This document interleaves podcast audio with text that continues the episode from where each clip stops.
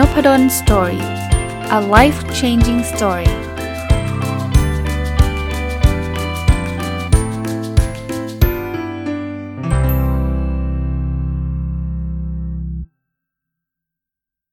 สวัสดีครับ ยินดีต้อนรับเข้าสู่นพดล Story Podcast นะครับ ก็ตามสัญญานะ สัปดาห์นี้จะเริ่มต้นจากหนังสือเล่มนี้เลย เป็นหนังสือภาษาอังกฤษ ที่ผมซื้อมาช่วงปีใหม่นะครับ แล้วก็อ่านจบช่วงช่วงขึ้นปีใหม่นี่แหละนะ ผมไปเดินที่ร้านคินโนคินยะนะครับช่วงปีใหม่ แล้วก็เลยไปซื้อหนังสือเล่มนี้มา ชื่อว่า Quit นะครับ The Power of Knowing When to Walk Away ของคุณแอนนี่ดูกนะต้องบอกว่าชื่อเนี่ยชวนซื้อแหละส่วนตัวเนี่ยผมต้องเรียกว่าสงสัยมานานเนาะจริงๆ เวลามีมีผู้บริหารหรือว่ามีใครต่อใครที่ผมพอรู้จักหรือว่าเเชิญมาสอนที่ธรรมศาสตร์เนี่ยนะครับ ผมก็มักจะชอบถามคำถามนี้ว่า เอ๊ะเราจะรู้ยังไงสมมุติอย่างเรื่องธุรกิจเนี่ยเราจะเราจะรู้ได้ยังไงว่าเมื่อไหร่เราควรจะล้มเลิก นึกภาพอันนี้ผมผมเกิดให้นะ เพราะวันนี้ยังไงรีวิวไม่จบเล่มแน่นอนเอ่อนึกภาพแบบนี้นะฮะว่า คือคือเวลาเราทำอะไรไปสักจุดหนึ่งอะพอเราล้มเลิกเราก็รู้สึกเสียดายใช่ปะว่าเฮ้ยคุณไม่อดทนพอปะวะ ถ้าคุณอดทนไปอีกนิดนึงเนี่ยนะ คุณอาจจะได้แบบประสบความสำเร็จแล้วนะ แล้วผมก็พูดในพอดแคสต์ของผมอยู่เรื่อย ๆ เหมือนกันว่า เฮ้ยบางทีเนี่ยแหมทำแป๊บเดียวแล้วเลิกเนี่ยแล้วก็ไปเริ่มทำอันใหม่อีกทีแป๊บเดียวแล้วเลิกเนี่ย มันไม่ได้ง่ายแบบนั้นบางอย่างมันต้องต้องทำต่อเนื่อง คราวนี้ปัญหามันอยู่ที่ต่อเนื่องไปถึงเมื่อไหร่อะ เมื่อไหร่อะ ที่เราควรจะเรียกว่าหยุดได้แล้วพอได้แล้วเนาะก็พูดง่ายๆถ้าเป็นคำของจองที่บอกจะไปจะไปต่อหรือพอแค่เนี้ยผมว่าเนี้ยมันเป็นศิลปะ แต่พอมาอ่านหนังสือเล่มนี้มันได้ไอเดียฮะ เออ ผมว่าเราเรามารีวิวกันเลยดีกว่านะ ผมก็เป็นข้อๆนะนิดนี้สรุปมานะครับ ผมเริ่มต้นเลยนะอันแรกสุดเลยเขาบอกว่าเราอะวัฒนธรรมของพวกเราเลยนะ เรามักจะชื่นชมคนที่เจออุปสรรคเราไม่ล้มเลิก แต่เราไม่ชื่นชมคนที่ล้มเลิกเวลาเจออุปสรรคจริงปะคือเราชอบรู้สึกว่า โอ้โห คือคือคุณดูคนนี้สิเห็นไหมสมมุติว่าเราจะชื่นชมนักธุรกิจเพื่อพี่ประสบความสำเร็จคนหนึ่งเนี่ย เราไปดูประวัติเขาแล้วโอ้โหเห็นไหมเขาผ่านอุปสรรคมาเยอะเลยเห็นไหมล่ะเขาไม่ล้มเลิก จนสุดท้ายเขาเลยสำเร็จ ผมพูดต่อนะ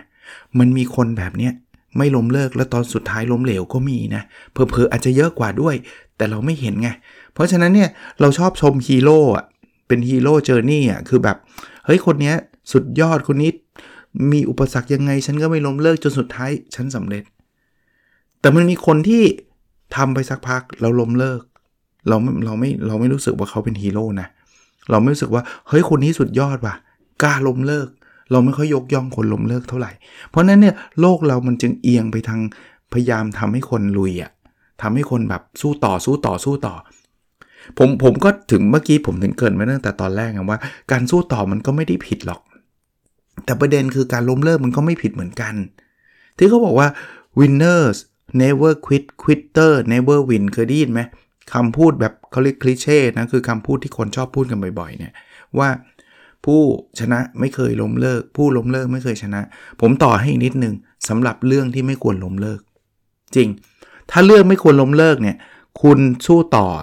คุณจะชนะสุดท้าย แต่ถ้าเกิดคุณล้มเลิกไปก่อน คุณก็ไม่ชนะ ใช่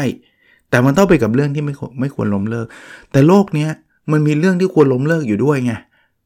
คุณเคยเห็นการ์ตูนแบบนี้ไหมที่มันเป็นรูปคนที่ขุดไปหาเหมืองทองหรือเหมืองเพชรอะแล้วก็เกือบอีกอีกอีกนิดเดียวจะถึงเหมืองทองหรือเหมืองเพชรแล้วเขาก็เดินออกไปว่าเขาล้มเลิกไอ้การ์ตูนแบบนี้มันเชียร์ให้คนลุยต่อ แต่เราไม่เคยเห็นการ์ตูนที่บอกว่าคุณขุดไปอีก 10 ปี คุณก็ไม่เจออะไร แล้วคุณก็เสียเวลาขุดไปอีก 10 ปีอะหัวใจคือ หนังสือเล่มนี้มันกระตุ้นให้เราคิดว่า เฮ้ยจริง ๆ มันอาจจะถึงเวลาที่ควรเลิกก็ต้องเลิกนะ แล้วจริงๆการเลิกเนี่ยเป็นความสำเร็จอย่างหนึ่งอะอะข้อที่2นะที่ผมจดไว้นะ คือเราอะไม่เคยไปศึกษาคนที่เป็น quitter เราไม่เคยศึกษาว่าทำไมเขาถึงเลิกอะเราจึงไม่เคยได้เรียนรู้เหตุผลในการเลิกเลิกล้มมันนั้นนะคือพูดง่ายๆว่าเราไม่ค่อยมี skill ในการ quit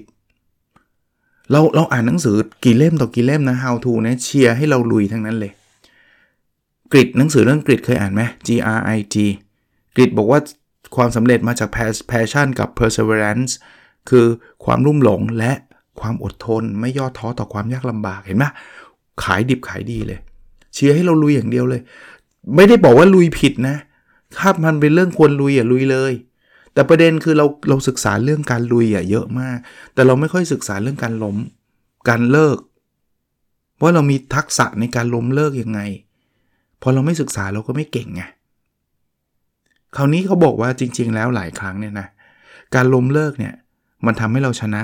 ในระยะยาวนะทำไมเขาถึงพูดว่าการล้มเลิกทำให้เราชนะในระยะยาว เพราะว่าการล้มเลิกเนี่ยจะทำให้คุณเนี่ยเอาเวลาเอารีซอสเอา เอาความสามารถเนี่ยไปโฟกัสในสิ่งที่ใช่ไงพอคุณทำสักพักคุณรู้ว่าไม่ใช่แล้วคุณหยุดนะแล้วคุณไปลุยในสิ่งที่ใช่เนี่ย คุณสำเร็จจริงปะแต่เราไม่เคยได้คิดแบบนี้ไงหลายครั้งเนี่ยเราเราไปคิดแค่ว่า เออเราต้องพยายามจนสำเร็จมันไม่มันไม่เสมอไปไงอะมาดูข้อที่ 4 นะ ที่ผมจดไว้เนี่ยเขาบอกว่า ไอ้คาว่ากริดที่เมื่อกี้ผมพูดกับควิดที่คือการล้มเลิกกริดก็คือความอดทนความพยายามเนี่ยนะ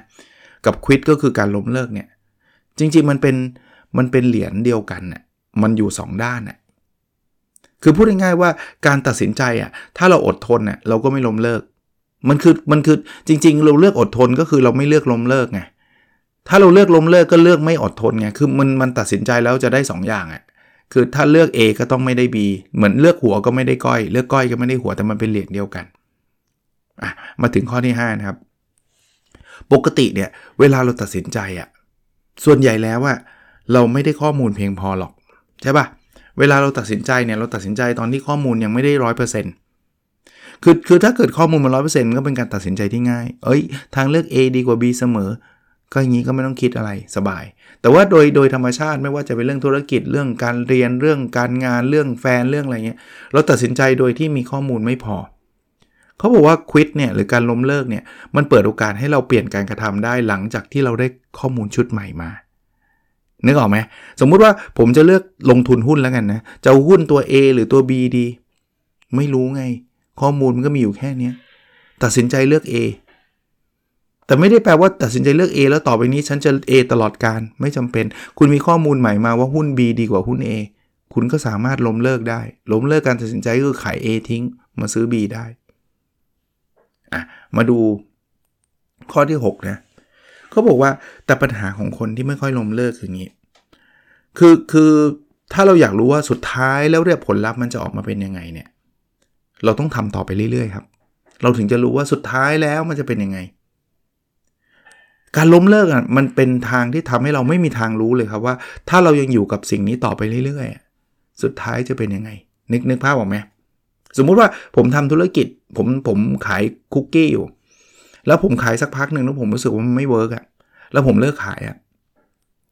ผมไม่มีวันรู้เลยนะ ว่าสรุปแล้วถ้าผมขายคุกกี้ต่อไปผมจะรวยป่าวะไม่รู้เลยนั้นการล้มเลิกมันทำให้เราไม่รู้ไงหลายคนก็เลยไม่อยากล้มเลิกไงอยากรู้ไงว่าสุดท้ายจะขายไปอีก 10 ปี แล้วฉันจะรวยไหมอะไรเงี้ยซึ่งซึ่งคุณก็ขายต่อไปเรื่อยๆสิปี แล้วคุณก็จะรู้เองว่ารวยหรือไม่รวยใช่ไหม แต่ถ้าคุณล้มเนี่ยคุณคุณคุณเลิกเนี่ยคุณไม่รู้แน่นอนเนาะอะอันที่ 7 ที่เป็นบทเรียนที่ผมได้มานะ คือการเปิดทางเลือกให้เราได้ล้มเลิกอะ่ะคือแบบไม่ได้ปิดทางว่าฉันต้องไม่เลิกเนี่ย มันทำให้เราได้สำรวจได้เรียนรู้ได้หาหนทางใหม่ ๆ ซึ่งอาจจะไปเจอหนทางที่ดีกว่านะถ้าถ้าคุณเป็นคนที่แบบว่า ไม่ flexible เลยอะ่ะคือฉันทำเรื่องนี้แล้วฉันต้องไม่เลิกเด็ดขาดยังไงฉันต้องทำเด็ดขาด ต้องเรื่องนี้เท่านั้น อย่างเงี้ยมันเป็นการปิดโอกาสตัวเองในการ explore ในการสำรวจ ซึ่งโอกาสที่คุณจะไปเจอทางเลือกใหม่ๆที่ดีกว่ามันก็น้อยล้วเพราะว่าคุณไม่เลิกไง คุณจะทำอันนี้ไปเรื่อยๆ ดันทุลังจนกระทั่งสุดทางเงี้ยนะอันที่8นะ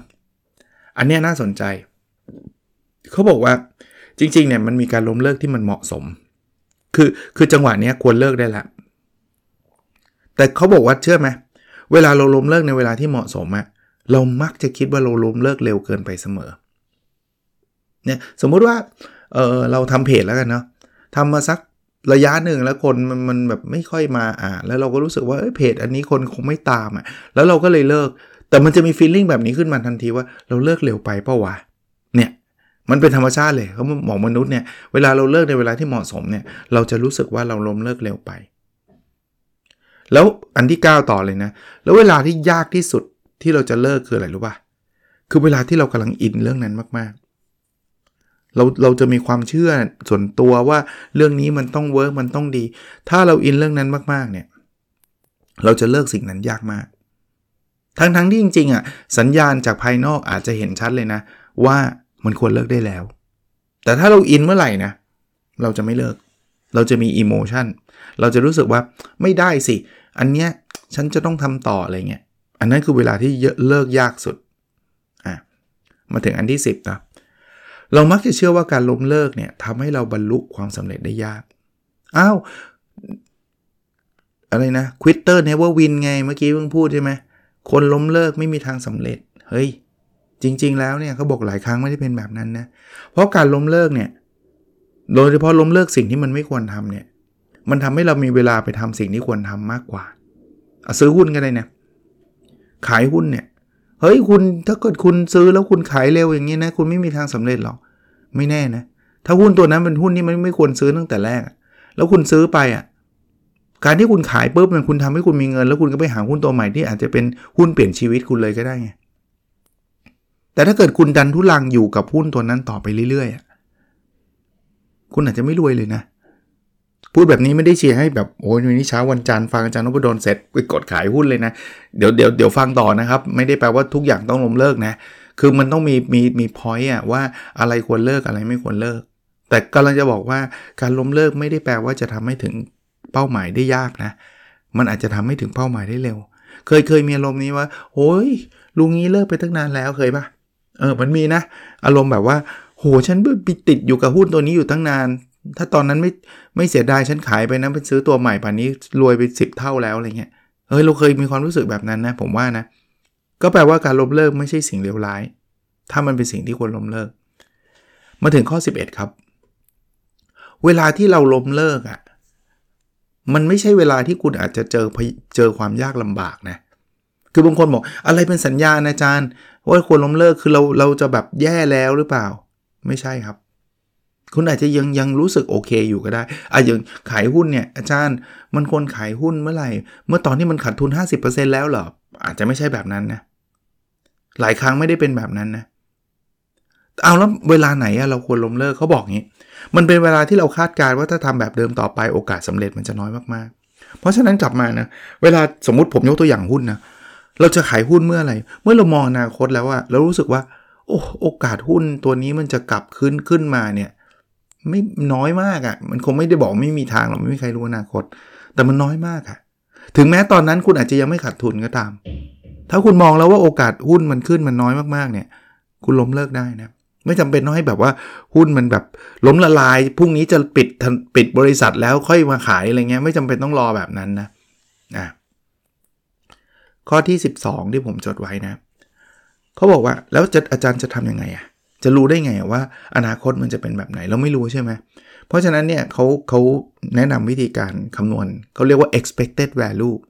ค่าคาดหวัง อันนี้ผมจะไม่ลงดีเทลมากนะมันคือเอา probability หรือความน่าจะเป็นเนี่ยคูณกับ outcome ที่เกิดขึ้น เอาเรื่องเงินเนี่ยคำนวณได้ง่ายสุด โอกาสสำเร็จ 50%ถ้าสำเร็จได้เงินล้านหนึ่ง โอกาสไม่สำเร็จ 50% แต่ถ้าไม่สำเร็จเสียเงิน 2 0 0 0 0 0 อย่างเงี้ย expected value ก็คือ 0.5 คูณ 1 ล้าน บวก 0.5 คูณลบ 2 0แสนมันจะเป็นบวก ถ้ามันเป็นแบบเนี้ยทำต่ออย่าไปเลิก แต่ถ้า expected value มันติดลบอะหรือค่าคาดหวังมันติดลบอะเช่นสำเร็จได้เงิน 2 0 0 0 0 0 50%นะ ไม่สำเร็จ 50%เสียเงินล้านหนึ่ง อย่างนี้อย่าทำต่อ หยุดเลิก แน่นอน ไอ้ค่าคาดหวังเนี่ย มันก็คือค่าที่เราคำนวณมาจาก judgment ของเราแหละ แล้วมันไม่จำเป็นต้องเป็นเงินนะครับ เรื่องสุขภาพเรื่องอะไรก็แล้วแต่เนี่ย ใช้ probability ใช้ความน่าจะเป็นแบบนี้เขาบอกอันนี้จะเป็นเป็นตัวตัดสินว่าจะไปต่อหรือพอแค่นี้น้องทำดูครับ มันไม่ได้การันตีนะว่าคุณคุณจะคิดค่าคาดหวังได้ถูกต้อง 100%หรือว่าไอ้ค่าความน่าจะเป็นของเหตุการณ์อะไรเงี้ยมันจะ 100%อะมันไม่มีใครรู้อนาคตใช่ แต่การที่คำนวณดูเนี่ยมันจะทำให้เห็นภาพชัดกว่าการใช้ การเดาสุ่มไปเรื่อยๆ เอ้ยเลิกดีกว่าหรือใช้กัดฟิลลิ่งเนาะใช้ความรู้สึกไปเรื่อยๆเนาะหรืออีกอันหนึ่งอันนี้เป็นเป็นแนวคิดที่น่าสนใจเขาบอกว่า ถ้าเมื่อไรก็ตามที่คุณลังเลสุดๆเลย ว่าไปต่อหรือจะพอแค่นี้ว่า 50 50 เลยอาจารย์ จะไปต่อมันก็ดีนะ แต่พอแค่นี้มันก็มันก็ดีเหมือนกันอะไรเงี้ยสูสีสูสีเขาบอกว่า ถ้าเราสูสีสูสีเมื่อไหร่นะ ให้เราเลิก เออ หนังสือเล่มนี้บอกแบบนี้เลย ส่วนใหญ่เราเราเราเราควรเลิกมากกว่า แสดงว่าผมผมเข้าใจว่าแบบนี้ครับ ผมเล่าให้ฟังต่อว่าทำไมเขาพูดถึงแบบว่าถ้ามันสูสีสูสีให้เลือกที่จะเลิกมากกว่าที่จะไปต่อ เพราะว่าคนเรามีแนวโน้มที่จะไปต่ออยู่แล้วไงคุณเวลาคุณทำอะไรเนี่ย คุณมักจะไม่ค่อยอยากเลิกอะ่ะ คุณมักจะอยากทำต่อทำต่อไปเรื่อยๆใช่ไหมเพราะฉะนั้นเนี่ยถ้าสูสีแสดงว่าจริงๆแล้วอะ่ะการทำต่อมันมีโอกาสน้อยแล้วล่ะที่จะสำเร็จ แต่เราเราให้แต้มต่อไปไง เราชอบเอียงไปทางการทำต่อ นี่ขนาดขนาดเราเอียงไปทางทำทำต่อเนี่ยเรายังรู้สึกเลยว่าออโอกาสควรจะเลิกสัก 50%แปลว่าอย่างเงี้ยข้อเท็จจริงมันน่าจะชี้ไปทางว่าเราควรเลิกมากกว่าละขนาดพูดง่ายๆว่าขนาดเอา bias ด้วยแล้วนะเรายังรู้สึกแบบนี้เลยเนาะคราวนี้ข้อที่ 14เนาะผมว่าถ้าเรามองย้อนกลับมาเนี่ย เรามักจะเห็นว่า เอ้ยทำไมคนนั้นทำต่อทำไมไม่ไม่เลิกว่าขาดทุนขนาดนี้นะควรจะทำควรจะควรจะเลิกได้แล้ว เรามักจะเห็นคนที่ตัดสินใจช้าเกินไปหลังจากเหตุการณ์มันจบแล้วนะนะบริษัทเนี้ยทำไมไม่รู้จักเปลี่ยน product เนี่ยยังไปยอมขายจาก product เดิมอยู่ได้อะมันควรจะเปลี่ยนตั้งนานแล้วเห็นไหมคือคือเหมือนกับโจทย์เฉลยแล้วอะ ว่าบริษัทนี้มันเจ๋งอะเราก็จะแบบอืรู้ไปหมดเลย ว่าเขาตัดสินใจช้านู่นนี่นั่น เราไม่เข้าใจเลยทำไมต้องรอนานขนาดนั้น แต่เชื่อไหมถ้าบริษัทเนี้ยกำลังขาย product เดิมๆอยู่แล้วอยู่ดีเขาเปลี่ยน product เนี่ยเราอาจจะต่อว่าเขาอีกแบบหนึ่งว่าไอ้นี่ล้มเลิกเร็ว product เดิมยังโอเคอยู่เลยเนี่ยรีบรีบเลิกขายทำไมเนี่ยจริงๆ ถ้าเกิดขายต่ออาจจะรวยมากกว่านี้ก็ได้อะเรามักจะเป็นแบบเนี้ยทำแบบนี้บ่อยๆ หลายคนเป็นแบบนี้ไง คนมันถึงไม่กล้าล้มเลิกไงเพราะล้มเลิกแล้วโดนด่าไงอ่ามาดูต่อครับ ข้อที่ 15 เนาะเขาบอกว่าเรามีสิ่งที่เรียกว่า loss aversion ชื่อภาษาอังกฤษนะ loss aversion คืออะไร loss aversion คือ เราเกลียดความล้มเหลว เราเกลียดการล้มเลิก เราเกลียดการสูญเสีย เขาบอกขนาดของการเกลียดการส่วนสูญเสียเนี่ย มันมี Impact กับเรามากกว่าการได้มา พูดง่ายๆว่าเสียเงิน 1 ล้านเนี่ย Impact ของความเจ็บปวดขนาดของมันเนี่ยจะมากกว่าขนาดของการความดีใจที่ได้เงิน 1 ล้านนึกออกไหมอ่ผมยกตัวอย่างง่ายๆเลยนะ โยนหัวก้อยกันไหม ถ้าหัวได้ 1 ล้าน ถ้าก้อยเสีย 1 ล้าน ส่วนใหญ่คนจะไม่โยนอะ่ะเพราะอะไร ไม่เอาอะ่ะเสีย 1 ล้านซวยดิได้หนึ่งล้านก็ดีแหละ แต่มันไม่ดีพอที่คุณจะเสี่ยงโยนหัวก้อยกับผมอะคนส่วนใหญ่นะ แต่ถ้าบอกว่า ถ้าเสียเสียเสียหนึ่งล้าน ถ้าได้ได้ 2 ล้านคุณอาจจะลุย แต่ถ้า 1 ล้านกับ 1 ล้านคุณอาจจะไม่ลุย เห็นภาพไหมคือคุณต้องการแบบชดเชยอะเสีย1ล้านมันต้องถ้าได้มันต้องดูแบบโอกาสได้มันต้องคุ้มหน่อยอะสล้านเอา หรือบางคน 2 ล้านยังไม่เอานะสล้านเอา 3 ล้านเอาว่ายอมเสี่ยงเสีย 1 ล้านไว้อะไรเงี้ย คุณต้องการแบบนั้นเนะี่ยเพราะเราเกลียดความสูญเสียมาก มาที่ข้อที่ 16 เลยครับการที่เราเกลียดความสูญเสียเนี่ย ก็เลยทำให้เราเป็นคนที่กลัวความเสี่ยง เมื่อกี้เราจะไม่โยนหรอกเราเสี่ยง เราไม่เอาอยู่เฉยๆดีกว่าเนาะหัวใจคืองี้ครับ ถ้าใครเล่นหุ้นจะเข้าใจเลยนะเนี่ยคือถ้าถ้าเราอยู่ในเรากำลังเกณฑ์อยู่คือเรากำลังได้อยู่เนี่ย เราจะล้มเลิกได้ง่าย เพราะเราจะจะกลัวจะเสียสิ่งที่ได้มา เช่น คุณซื้อหุ้นนะหุ้นขึ้นเนี่ย คุณมีแนวโน้มจะขายหุ้น เพื่อล็อกกำไร ไม่งั้นเดี๋ยวฉันจะเสียไง โอ้โห ขึ้นมาตั้ง 20%แล้วไม่ยอมขายแล้วตอนหลังหุ้นมันตก ฉันจะเสียดายมากเลยอะเพราะว่ารู้งี้ตอนนั้นฉันขาย เพราะนั้นเนี่ยพอหุ้นขึ้น 20-30%ขายแล้วหรือบางคน 5% 10%ก็ขายแล้ว เรามีแนวโน้มที่จะเป็น risk averse คือกลัวความเสี่ยงเหลือเกิน ตอนเรากำไร แต่ตรงข้ามนะ ถ้าเรากำลังเสียอยู่ เราขาดทุน เราจะเป็น risk seeking เลย เราจะเป็นคนที่แบบลุยเลยอะ่ะขาดทุนปุ๊บหุ้นตก แทนที่จะขายนะ เพราะว่าดูแล้วหมูแนวโน้มมันจะแย่ไม่ ซื้อถั่วเห็นภาพไหมทำไมเราถึงซื้อถั่ว เพราะเราเกลียดความสูญเสียไงถ้าเกิดคุณขายทิ้งก็คือการยอมรับว่าคุณสูญเสีย เพราะฉะนั้นเนี่ยคุณซื้อเข้าไปอีก แล้วก็หวังว่าราคามันจะขึ้น ไปกลับไปตอนที่เราที่เราซื้อมาครั้งแรก กลับได้คืนทุนนะพูดง่ายๆแปลว่าพอยิ่งเสียเรายิ่งเป็นพวกบ้าความเสี่ยง ชอบความเสี่ยงข้อ19 ละ การล้มเลิกที่ทันเวลานะออนไทม์นะมักจะทำให้เรารู้สึกว่าล้มเลิกเร็วจนเกินไป เมื่อกี้พูดไปแล้ว แต่เขาบอกว่ามันจะเป็นอย่างเงี้ยมากเลยตอนที่เรากำลังเสียอยู่ อย่างหุ้นนะกำลังติดลบอยู่เนี่ย พอเราขายปุ๊บ คือการล้มเลิกถูกปะเราจะรู้สึกขายเร็วไปเปล่าวะ เราจะรู้สึกแบบนั้นเลย แต่ถ้าเกิดถ้าเกิดเราได้บวกอยู่อะเราขายอะล็อกล็อกกำไรอะนึกออกไหมหุ้นขึ้นอะแล้วเรากำไรอยู่อะเราขายเนี่ยเราจะไม่รู้สึกว่าเราขายเร็วไปสักเท่าไหร่เนาะอะแม้กระทั่งนัก 20 นะ แม้กระทั่งนักเล่นหุ้นที่เชี่ยวชาญเนี่ยยังตัดสินใจพลาดเลย นักเล่นหุ้นที่เชี่ยวชาญที่เก่งเนี่ยนะตอนซื้อเนี่ยเขาทำได้ดี เขาทำได้ดีกว่าคนอื่น เขาเลือกหุ้นได้เก่งกว่าคนอื่น แต่เขาจะพลาดตอนขาย เหมือนกันเขาจะมีไบแอสแบบเดียวกับที่เรามีคือ พอกำไรแล้วเขาจะขายเร็ว พอขาดทุนเขาจะเขาจะถือไว้ หรือไม่ไม่ก็ลงไปเพิ่มอีกเนาะอีกเรื่องหนึ่งข้อ 21 แล้วนะครับนะเวลาเราทำอะไรสักอย่างเนี่ย เราจะติดตามความก้าวหน้าใช่ไหมสมมุติว่า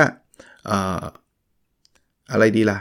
เล่นหุ้นก็ได้อะไหนๆพูดถึงรุ่นนะ เราจะดูเลยว่าที่เราเลือกหุ้นตัวนี้เนี่ย เราซื้อมาแล้วเนี่ยกำไรมันดีขึ้นไหมนู่นนี่นั่นปุ๊บ แต่พอเราควิดเราเลิกทำใช่นเราขายหุ้นตัวนั้นปุ๊บเราเลิกติดตามเลย บางคนอาจจะตามไปนิดนึง แต่ว่าส่วนใหญ่จะไม่ติดตามเลยนะ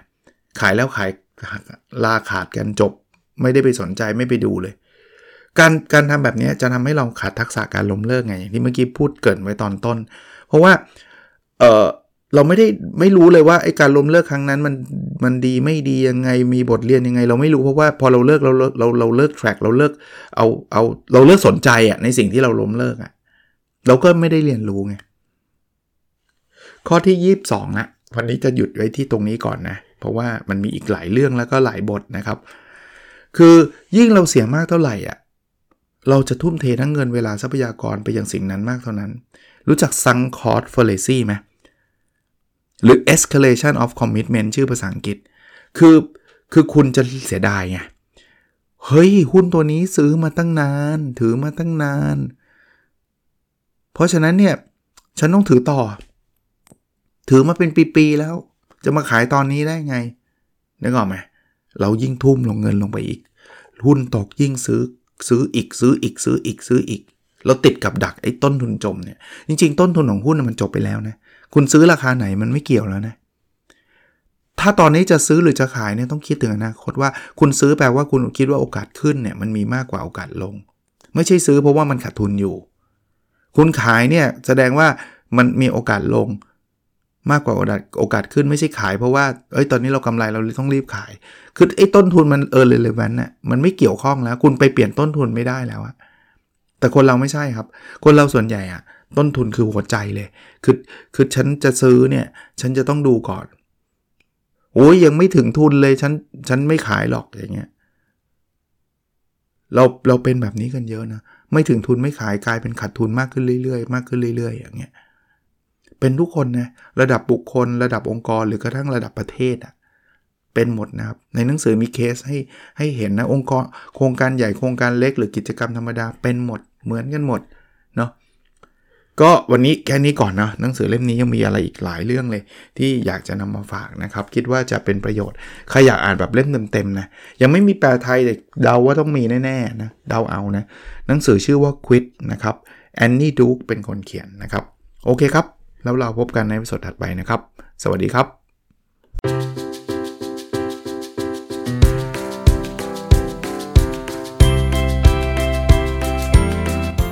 n o p a d o n Story a life changing story